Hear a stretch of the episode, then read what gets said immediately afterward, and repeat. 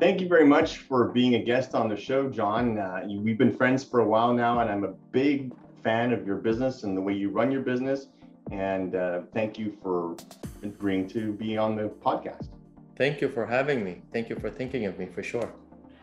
Just so everybody knows, John is the founder of Sous-Sols Solutions. He's got a team of experts that do foundation repair and maintenance. And we're going to talk a little bit about some of the experiences he's had running his business and developing a team. So we'll jump right in. How did you get into this business in the first place, John? Um, well, in 2003, right after university, I was hired by a foundation repair company in their finance department. So I was in their uh, back end there doing the books, and I found the business pretty lucrative, uh, pretty interesting to do. And uh, that's how I started kind of into the business of foundation repair. Uh, talked to the owner there and uh, wanted to open up my own location and didn't want to open competing with them in the area. So I picked another spot and uh, did the move. Okay, that other spot is a pretty big move. Where did you end up going? It actually was a very big move.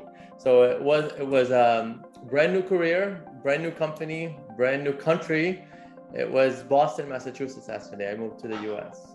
yeah, that was a that was a big move. Wow. Okay, so we had a lunch and we were talking about some of the adventures that you had during that move. And it seems like the US government had a twist in mind for you as far as the business is concerned. So what happened?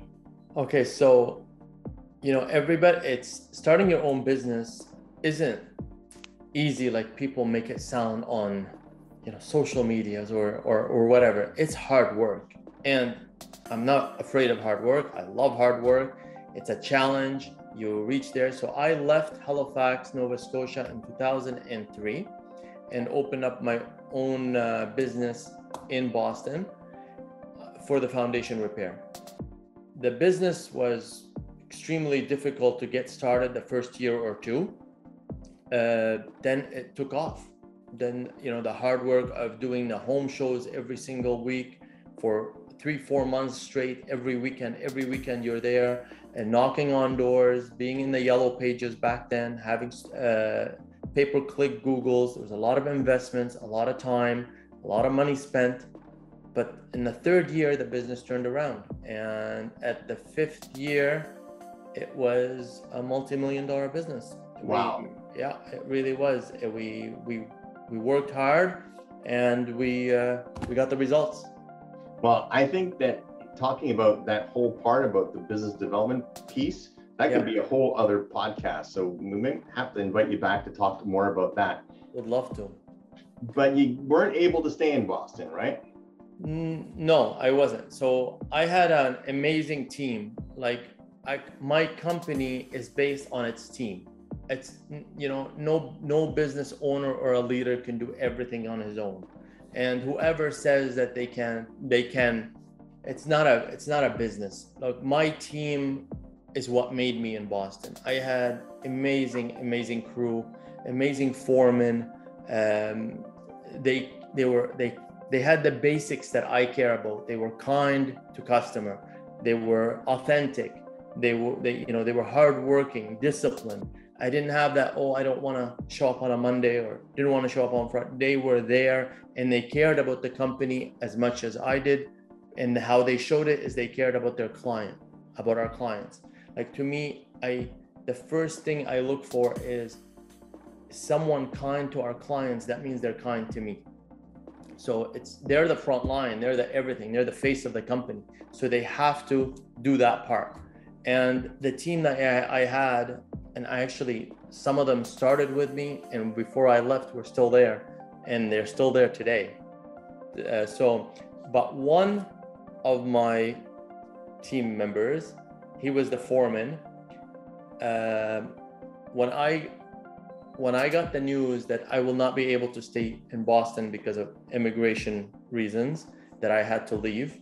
Uh, again, don't forget, six, seven employees full time, paying hundreds of thousand dollars wow. of taxes, uh, million over million dollar business. Um, and I just had to. They said no, you have to pick up and leave. So I said, okay, but I'm definitely not going to give it away. So I actually sold my business to one of my employees. Wow. That So- takes a lot of guts. It, yes, but it was him. It don't I don't deserve the credit. He deserves it. He was that good, and uh, I'll be honest with you. He was a stand-up guy. Again, had the had the importance, had empathy, had had kindness. He he, he was just on point, and a one. But it was a transition of one year. Like when I knew that I had to leave, I had one year to be to ship out. So I had to pay his debt. I had to put money in his account. I had to fix his credit. We went to the bank. Yes, I took a lot of risk. That's I'm a lot of work. uh, it, it was a lot of work and um, we went to the bank you know the bank wanted me to hold paper uh, I- uh, with the loan i said no problem and we tran- did the transition he owned the business i think i left him at a million nine or two million dollars in sales last year he hit eight million dollars in sales Wow. so What a success story. And so he he's he deserves it. Like that's the type of people that you'd love to help because you just it's an amazing feeling you know? You, you get goosebumps just thinking that you know i had that much to do with the changing that person's life. And he was 27 years old back then. Wow. and now he's so, John, I mean, I just want to cut in here. The thing that you focused in about this gentleman was not his skills, was not his technical knowledge, was not his education, was not his business acumen. You were focusing on something different. And it's it's something that we we as business leaders need to understand that if you let your HR department hire your people based on their credentials, but don't look at those other things, you're really setting yourself up for failure. George, I've never hired anyone, and I never will hire uh, uh, anyone based on their technical experiences or how good can they dig a hole or you know or break with a jackhammer. I can teach that. That is be that's so simple. It's it's the heart that I care about. That like I ask a series of questions to see what will they do because that's the home of a client. That's the customer's home. You know when we when we sh- when we call and it starts from the beginning. When we call and set up a time for the estimate we have to show up at that time. Like when i say i'll be there between 11 and 12 at 10 o'clock i better be sending a message saying to the client i'll be there. I'm confirming that i'm going to be there. And i do show up. And i write the estimate and during my estimate, I tell them that I'm also on the job. It's not like you give them an estimate and then you send a whole back, back uh, crew to a job site that the homeowner has has no idea who these people are. Yes, part of your company, but if there's a snag or a problem on the job, they earned your trust. They gave you the job. The client doesn't remember Sous-Sols Solution in six months or eight months. They remember John you know they'll remember you. Yes of course it's branding and it's important that they remember so but they buy you. They don't Yeah. buy your colors. They Yeah. really don't. And these people in boston and the person i sold the business to had that magic. He had it he drank it he grasped it and he ran with it. Wow. he wasn't okay yeah yeah i just want to buy this company and get this guy out of here. I'll do what i want. Absolutely not. He totally believed in it and probably did it better than me and that makes me happy it doesn't make me oh i'm sad because he did it better than me or he has an $8 million i am beyond happy it, it, it- it's it's so fulfilling Sounds like a win-win. it really is because i would have been able i would have had to leave that company with zero Yeah. Wow. so So, So what, yes, were, I- what were some of the challenges, John, that you had to face in terms of yes, you had the year to to help set him up, but then you had to run the business long distance, didn't you? Yes. So a little bit of a, a a little bit of a snag was, you know, the employees that were there never looked at him as their boss. Yeah. He was their foreman, right? So it was it was John was the boss and then everybody else is equal because I don't believe in you know one mm-hmm. above the other yes of course you can have a foreman on the job certain job but everybody's treated equal at least so that was a challenge with some of the employees understanding that now it's him that's the mm. boss but you know i flew out there a couple of times made sure that everything is legit they understood you know we went out for supper for you drinks oozed it in you know and again because of that juice that he drank and that belief that he believes about treating all your employees so good. He, they understood it very quickly where you know he put them at ease. Like listen nothing changed just the name changed from john to me you know? Right. But, and he really did do that. The the another another issues that would come up would be like something that we never hit uh, that one year of transition. Mm-hmm. so uh, on a project you know there's let's say the concrete is instead of four inches it's eight inches with rebar in it. John what do i do? You know picks up the phone does a zoom or back then it was mostly video WhatsApp no not not wasn't much zoom. So we did a video WhatsApp you know we we we'd figure out the problem and we do it. I w- in the first year i think i met with him on a weekly basis. Every single week. We meet with him we talk to him see what's going on does he have any questions? Any questions that he comes across Any estimates, um, stuff like that. Uh, but he was he was he was very um, he understood pretty easily, and I didn't have to repeat a hundred times. Like he he was that good. So, yeah, he was clearly engaged in the whole project. He, he, yes, he definitely was. He definitely was, and he had the heart to for his clients. He he understood the meaning of service. He understood that without a client, and without a happy team you actually don't have a business yeah it's and, interesting i was talking to somebody in the telemarketing business earlier today and they were talking about the idea that you know you have to have all the right things to say to to keep a client happy and all the rest of it and i was thinking to myself you know what if people feel that you're sincere if people Authentic. feel that you really care about them, you care about the That's product, you care about looking at it, they'll forgive little mistakes. Absolutely, authenticity. If, if your heart Authentic- is there. Authenticity and caring. That's that's all it is. Because I'll be honest with you, George. There's a lot of there's some sometimes that I get estimates to do at my house. When if there's someone you like and it screws up, it's like yeah, it was okay. You make the excuses for them. You just say yeah, that was hard. The wall was crooked but if you didn't like them and somehow you gave them the job and then something happened, you start making you find the problems, you know? You make so, it worse. Yeah, you really do. So yes, authenticity is very important. Servicing your client like you promised, especially in construction, it's basic, but for some reason people think that's so difficult.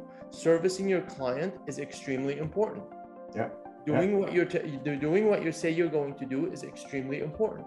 Yeah, it seems fundamental. It seems basic, it seems too simple, but it really is the backbone of any business, whether it's a service business or a product business, it doesn't matter. Absolutely. Like, honestly, after we're done, I've said this before and I say it many times.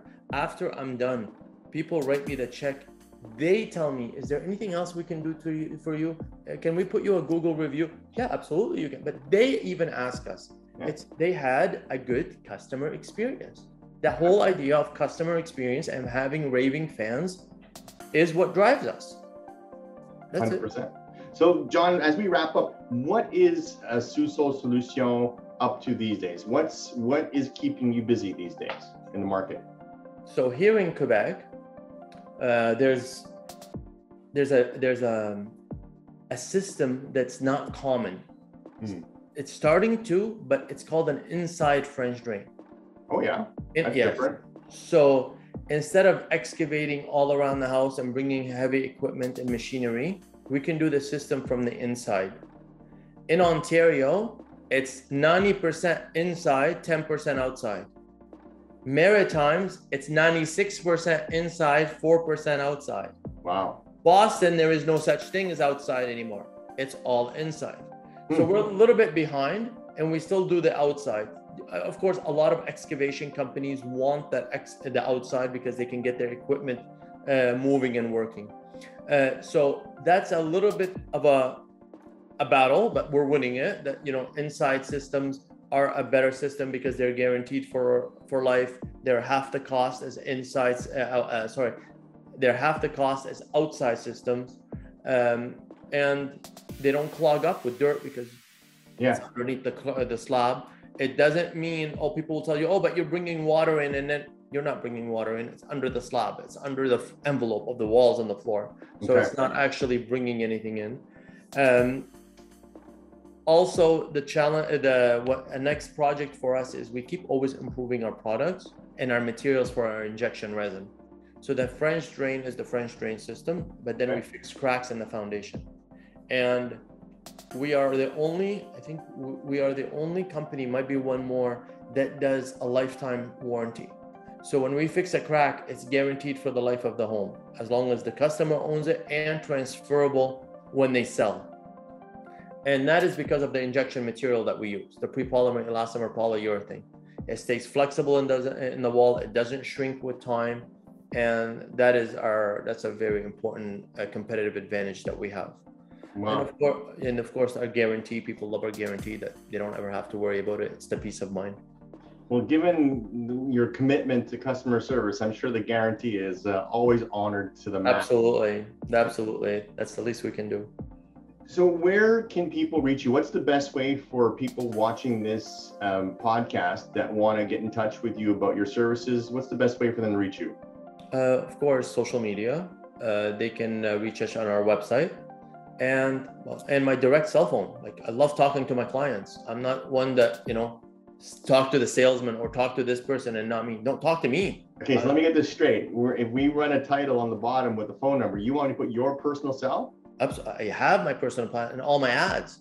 Oh, wow. I want I want to talk to my clients. I want to talk to my customers. I want to see what they need. I want to make sure they're serviced well. So, of course. That's amazing. That's amazing. Well, John, as I said before, I think we can have another podcast about some of the techniques that you use to communicate with your team in Boston and to keep that business thriving while you were doing your own business here, which yeah. is amazing.